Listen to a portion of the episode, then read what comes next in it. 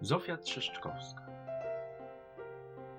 W dzisiejszym podcaście przyjrzyjmy się bliżej sylwetce nieznanej polskiej poetki Zofii Trzeszczkowskiej, która publikowała pod męskim pseudonimem Adam Emski. Jeśli chodzi o informacje dotyczące jej życia, to są one bardzo skąpe. Zofia pojawia się w nekrologach oraz antologiach, gdzie pojawiały się jej wiersze. Poetka Zofia Trzeszczkowska, Dedomo Mańkowska, urodziła się w 1847 roku w Dorochowicy na Białorusi.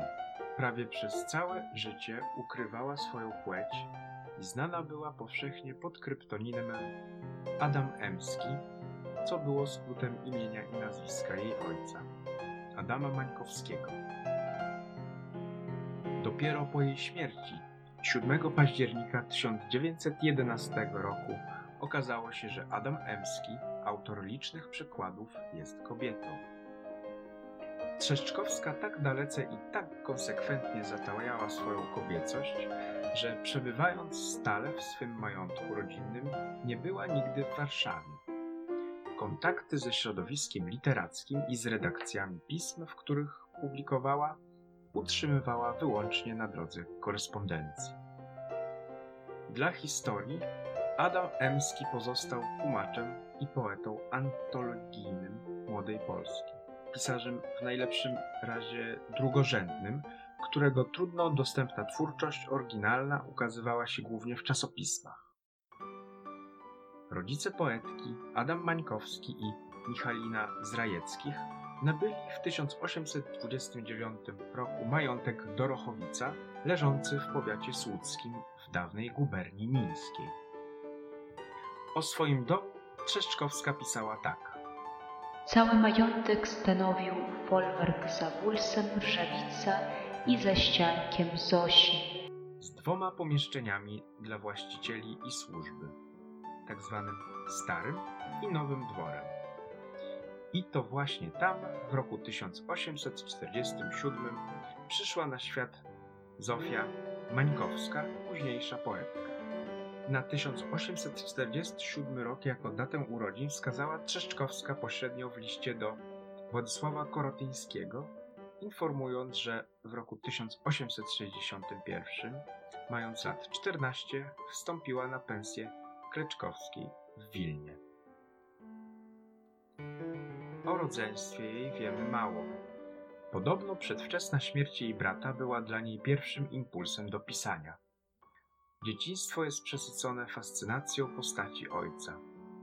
Najwcześniejsza pamięć córki o nim utrwali obraz starca i człowieka świętego, którego kontrastem będzie matka. Zacna, rozumna, lecz straszliwie despotyczna. Kontrast ten ukazuje resentyment do matki, zaś postać ojca podnosi do rangi naczelnego wzorca osobowego. Był podobno człowiekiem bardzo wykształconym.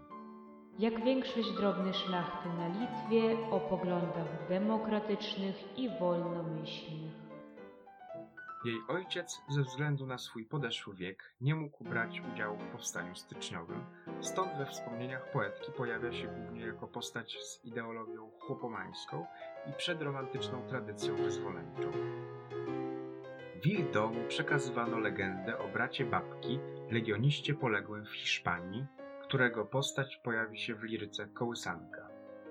Jako dziesięcioletni dzieciak towarzystwie wiejskich chłopów.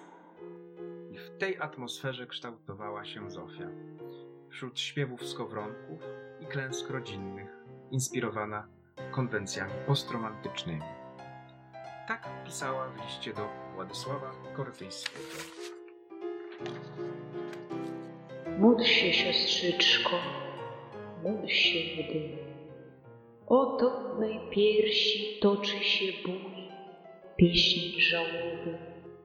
O mój narodzie, narodzie mój jak Bóg troisty, jak Bóg niepodzielny, jak On męczony i jak On zabity, jak On powstaniesz i w niebios błękity, stąpisz potężny. a przed Tobą klęknę, bo w Tobie ducha niewymownie Jeden z pierwszych jej utworów to cykl Pochód Duchów z wierszami Grajek, Obrazek Wenecki, Śmierć Żebraka, Masque du Fer, Winkeleried i poemat Noc pod namiotem, który podejmował tematykę powstania styczniowego. Po ślubie z Wacławem Trzeszczkowskim, oficerem w wojsku carskim, Zofia przeniosła się do Warszawy, gdzie pracowała jako nauczycielka.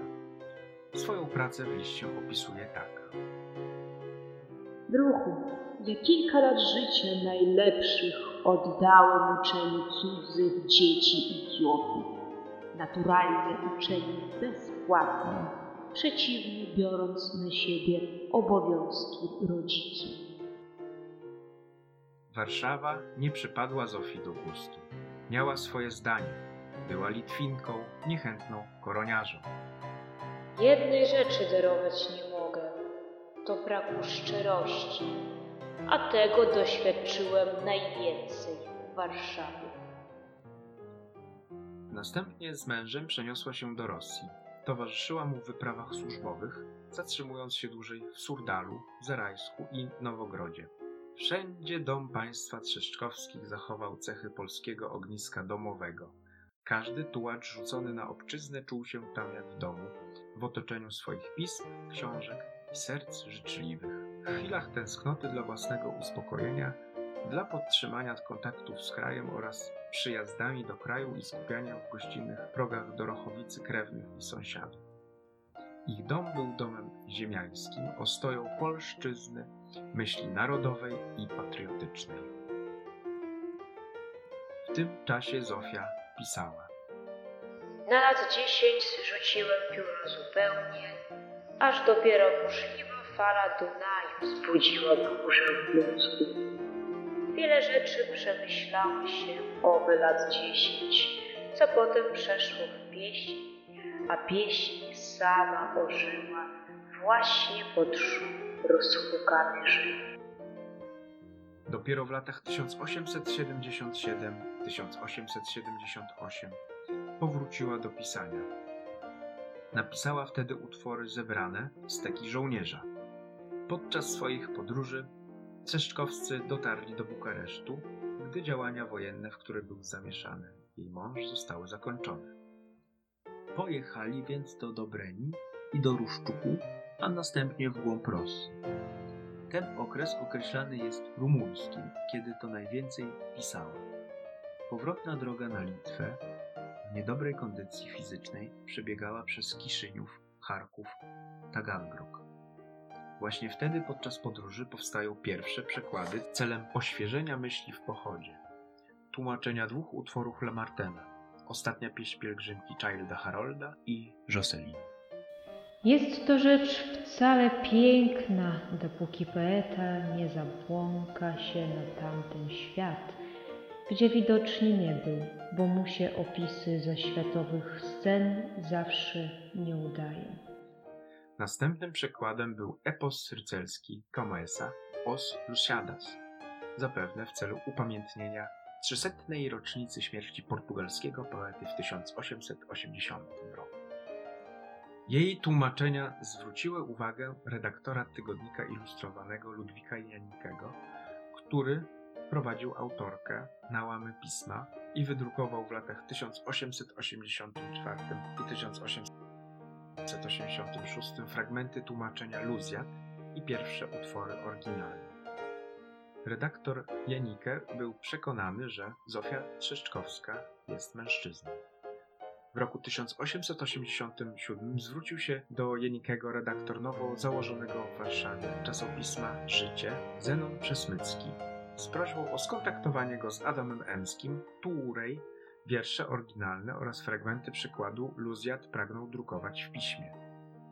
Wprowadził on Trzeszczkowską do życia, prezentując jako tłumacza Bodlera i twórcę oryginalnych utworów lirycznych, głosząc kult poezji, niewolnej od zadań narodowych i społecznych. Zainteresowania przekładowe Trzeszczkowskiej w tym okresie koncentrują się na poezji portugalskiej i głównie francuski.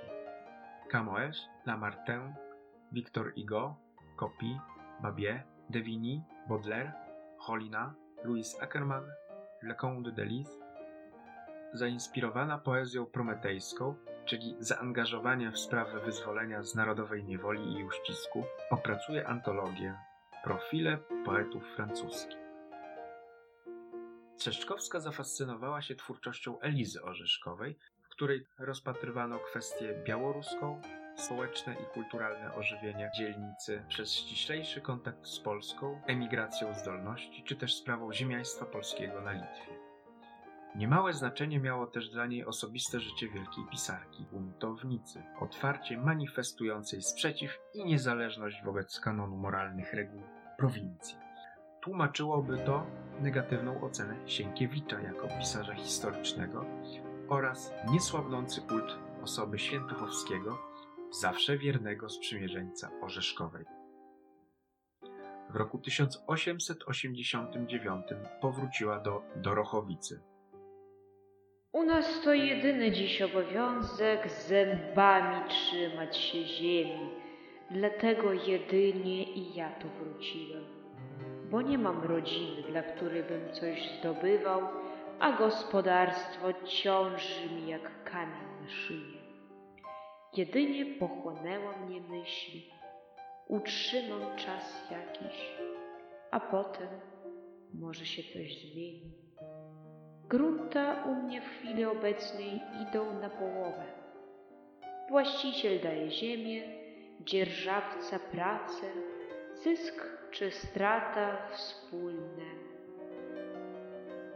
W tym okresie Trzeszczkowska prowadzi polską szkółkę dla dzieci folwarcznych, rozdaje, nadsyłane jej przez badaczy folkloru Miriama i Langego wydawnictwa ludowe, broni przed zalewem wydawnictw rosyjskich, tłumacząc na język białoruski poezję Konopnickiej i Ujejskiego. Tak walkę z rusycyzmem opisuje w wierszu Wioska. Znam jad, który sączy gad w twą piersi i męt przez długi ucisk niesiony. W 1890 roku wyszedł w Krakowie poemat Jeden z wielu, opisujący dzieje generacji ukształtowanej przez wypadki z 1863 roku. Historię jednego z Duchów gorących, które rzucone z nieba marzeń, giną fizycznie lub moralnie. Początki współpracy Trzeszczkowskiej z życiem w Warszawie zbiegły się z planami wydania tomu wierszy oryginalnych. Propozycja wyszła zresztą od redaktora pisma, który radził wydać równolegle dwa tomiki ze względu na różną cenzurę. Krajowy Królestwie i zagraniczny w Galicji.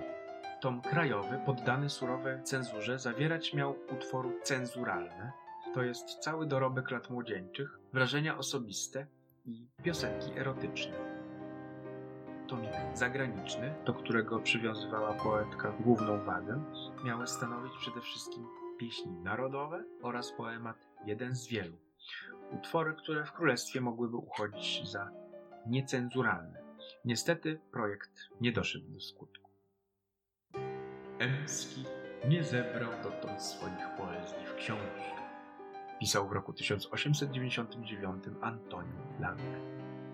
Rozsypane po różnych pismach, nie mogą one dać należytego pojęcia o autorze. Więcej jest on dany jako tłumacz. W 1897 roku Zofia chciała wydać pieśni o Nowogrodzie jako swoistą osobistą podróż do Ilmenu, pod Dniepr i od Kremla po Kijów. Pierwotnie chciała przedstawić to w formie poematu na tle słowiańszczyzny, utwór stonujący narodowe i patriotyczne namiętności represjonowane przez carat na Litwie. Może byście na nią krzyczeli, Pisała o swojej robocie słowiańskiej. Bo pozbawiona nienawiści. A gdzie wściekłością wybucha, to taką, co serce gryzie. Pogrążona w kłopotach rodzinnych i gospodarskich po śmierci matki w roku 1898 i dwukrotnym pożarze w Dorochowicy, musiała autorka projekt porzucić na zawsze. W swoim dorobku miała ponad 70 wierszy oryginalnych. Zniesienie cenzury w 1905 roku i odrodzenie prasy polskiej na Litwie sprawiło, że Zofia mogła opublikować swoje niecenzuralne wiersze.